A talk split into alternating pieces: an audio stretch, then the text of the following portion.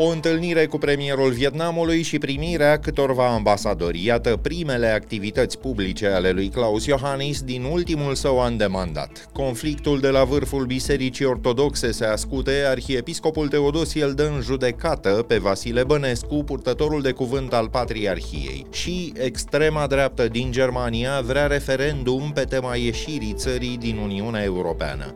E luni, 22 ianuarie, ascultați știrile zilei de la Recorder.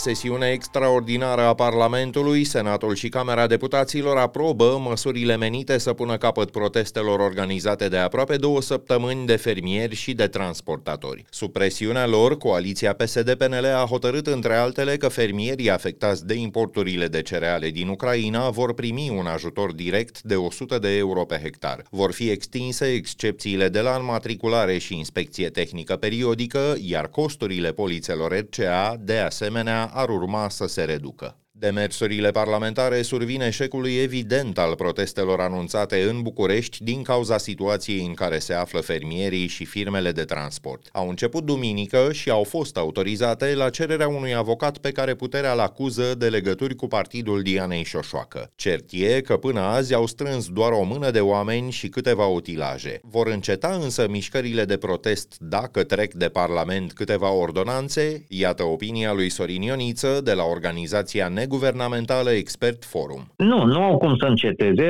pentru că lucrurile au fost de la început destul de nestructurate, revendicările au fost, uh, hai nu zic haotice, dar foarte diverse, din diverse domenii, deci n-a fost uh, ceva coordonat și limpede ca în Germania, de exemplu, unde era clar ce să cere. Nu-i convine nimănui când se scumpesc niște lucruri, niște inputuri, combustibili, nu-i convine nimănui bulibășeala din ultimii ani din sectorul asigurărilor, dar asta se datorează incompetenței statului statului român și sinecuriștilor care au fost puși în aceste poziții bine plătite și au patronat falimente, care se plătesc acum. Poți până la urmă să reglementezi o piață precum cea a asigurărilor RCA prin lege? Dai decret că de mâine se reduc costurile polițelor? Nu, asta este o intervenție într-o piață care este foarte complicată, rafinată și pe care puțin specialiști o înțeleg. Ea nu are nicio legătură cu scumpirile la carburanți, cu aglomerațiile din vămi, că am putea să nu mai avem aglomerație, cel puțin cu Bulgaria și Ungaria. Aici să nu mai stea nimeni la coadă, dar vom avea în continuare vânt, problema cerealelor, deci sunt atâtea lucruri pe masă încât nu pot să-mi imaginez cum să, și care implică patru sau cinci ministere și autorități independente, cum e ASF-ul, nu-mi dau seama ce pot să promită ei și să mai scoată bani și de unde. Pe de altă parte, domnule Ioniță, observați și dumneavoastră de curând, politicile verzi, ecologice ale Uniunii Europene, vrând nevrând, o să le facă viața amară fermierilor de pretutindeni. Orice pas în direcția asta presupune niște costuri. Pentru că odată ce se mută resurse din sectoare vechi în sectoare noi de activitate, sigur că ai perdanți și câștigători. Iar această negociere socială, mie mi se pare că nu, nu a ajuns încă la capăt. Mai există încă gâlceavă de dus. Lumea s-a gândit că sunt niște costuri, așa în abstract, dar când vin costurile la tine în buzunar, vezi altfel lucrurile. Eu sunt convins că nu se va abandona această agendă, dar vor fi întârzieri și corective și doi pași înainte și unul înapoi pe anumite domenii. Tocmai cons consensul acesta social nu e la limita ruperii în mai multe dintre statele Uniunii Europene? Amploarea demonstrațiilor din România n-a fost atât de mare. Hai să fim serioși și nici violente, adică nu avem de ce ne uita. Pe de altă parte, guvernul fiind el însuși incoerent și analfabet, nu poți să te aștepți că va veni cu niște soluții, chiar dacă tu îi pui în față o agendă rezonabilă. Știm cu toții ce se întâmplă sub pulpana largă a Partidului Social Democrat cu toți acești baroni agricoli din sudul României, da? care stau acolo pitiți și spun tot felul de trepăduși și membri în guvern. Cum vrei să participi tu la procesul de facere al politicilor europene cu genul ăsta de reacții?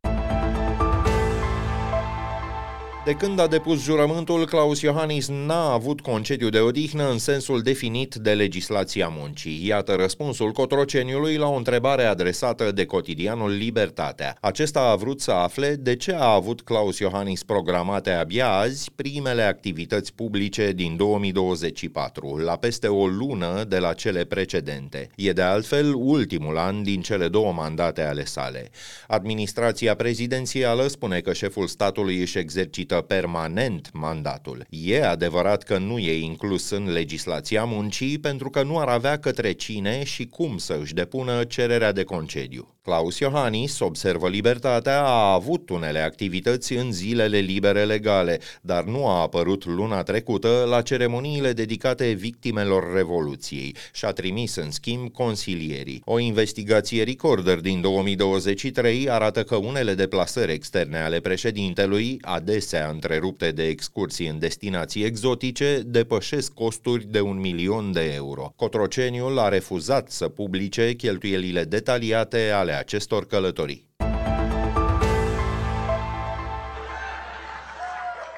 Before we begin, I'd like to take time to congratulate Ron DeSantis and, of course, a Really terrific person. Ron Pârjoală sau Ron Preasfințișorul a devenit peste noapte un om minunat pe care chiar îl cheamă cum l-au botezat părinții, Ron DeSantis. Donald Trump l-a lăudat pe guvernatorul Floridei tot așa cum îl luase peste picior, fără măsură. It's clear to me that a majority of Republican primary voters want to give Donald Trump another chance. Schimbarea de ton are o cauză deja bine cunoscută. DeSantis a anunțat ieri că se retrage din cursa republicană pentru nominalizarea candidatului la Casa Albă și că îl susține pe Donald Trump. A spus că i-a devenit clar că majoritatea electorilor republicani din alegerile primare vor să-i dea lui Trump încă o șansă. I mean, if they were, if either one of them was good, I wouldn't be running. Yes, they are equally bad. That's why I'm running. It's because I don't think we need to have Biden or Trump. Nikki Haley, așadar, fostă guvernatoare a Carolinei de Sud, rămâne ultimul obstacol în calea lui Trump, care speră să pună capăt încă de mâine discuției. Atunci au loc alegerile primare republicane din statul New Hampshire, după cele pe care le-a câștigat detașat în Iowa. Niciun candidat nu a eșuat vreodată să obțină nominalizarea republicană după ce s-a impus în aceste două prime state. Numărul delegaților din New Hampshire, din totalul celor care vor desemna oficial candidatul, statul nu e foarte ridicat, 22, însă acest stat oferă, spre deosebire de cele mai conservatoare, un indiciu mai bun al posibilului succes electoral la nivel național. Scopul fostului președinte e să se miște cât mai repede pe măsură ce ticăie ceasul judiciar. În martie se deschid două noi procese penale împotriva sa, inclusiv unul pentru încercările de a răsturna rezultatul alegerilor din 2020.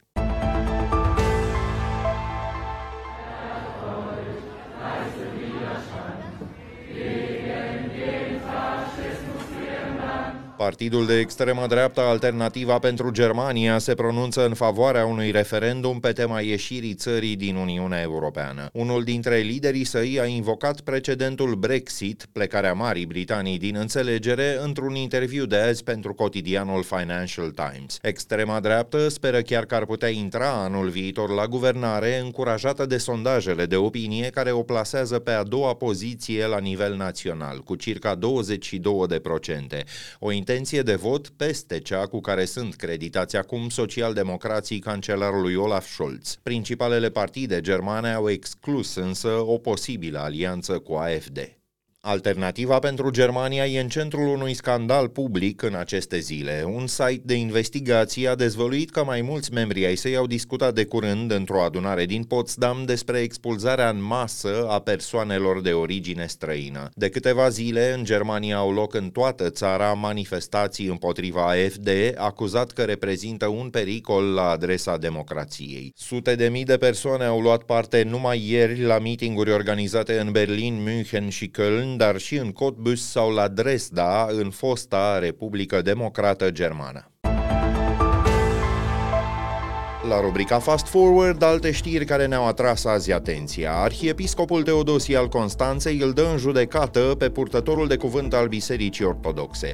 Avocata lui spune că în altul prelat cere și o anchetă disciplinară la adresa lui Vasile Bănescu pentru că n-ar fi respectat principiul prezumției de nevinovăție. Arhiepiscopul Teodosie e inculpat pentru cumpărare de influență într-un dosar DNA care a pornit de la o anchetă recorder. Filmări făcute cu camera ascunsă îl surprind negociind împreună cu un consilier în timp ce îi promit unui pretins om de afaceri un comision de 20% dintr-o finanțare de 800 de mii de lei. Bărbatul ar fi urmat să obțină banii de la buget prin influență politică. Avocata Irina Stanciu a reclamat afirmațiile făcute de Vasile Bănescu într-un interviu recent.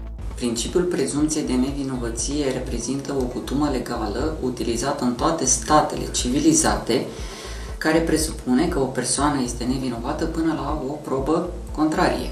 Domnul Vasile Bănescu folosește această ocazie pentru o răzbunare personală, fiind de notorietate conflictul deschis pe care îl are cu Preasfințitul Teodosie. Vasile Bănescu declarase în interviul incriminat că acest caz este unul, citez, care frapează și mâhnește și că inculparea din nou a arhiepiscopului Teodosie spune ceva îngrijorător. Sindicatul angajaților ANCOM, arbitrul pieței de comunicații electronice, au reclamat Comisiei Europene reducerea posturilor de conducere și reorganizarea făcută luna trecută de președintele Valerius Gonea. Cum el este fost parlamentar PSD, salariații denunță un amestec al politicului care ar afecta independența instituției. Nimeni nu a fost dat afară de la ANCOM, însă peste 100 de foști șefi au fost mutați în posturi de execuție. Drept urmare, li s-au redus și salariile cu circa 30%. La data numirii lui Valerius Gonea în fruntea autorității, soția lui ocupa funcția de secretar general al instituției. Contactată de hotnews.ro, Comisia Europeană a confirmat că verifică dacă independența ANCOM are sau nu de suferit. Austria a vrut să retrimită României mai puțin de 2000 de migranți anul trecut, aproape toate cererile au fost oricum acceptate, scrie site-ul g4media.ro.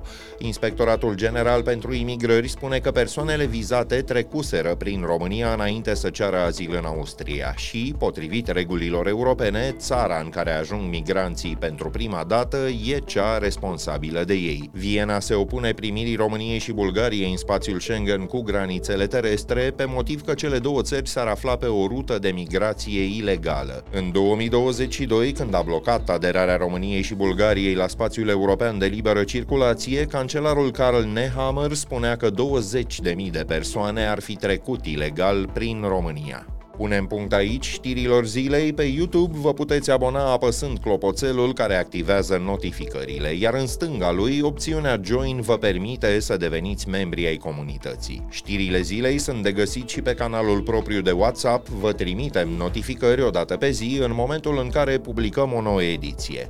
Ne auzim din nou mâine seară. Sunt Filip Stan David, toate cele bune!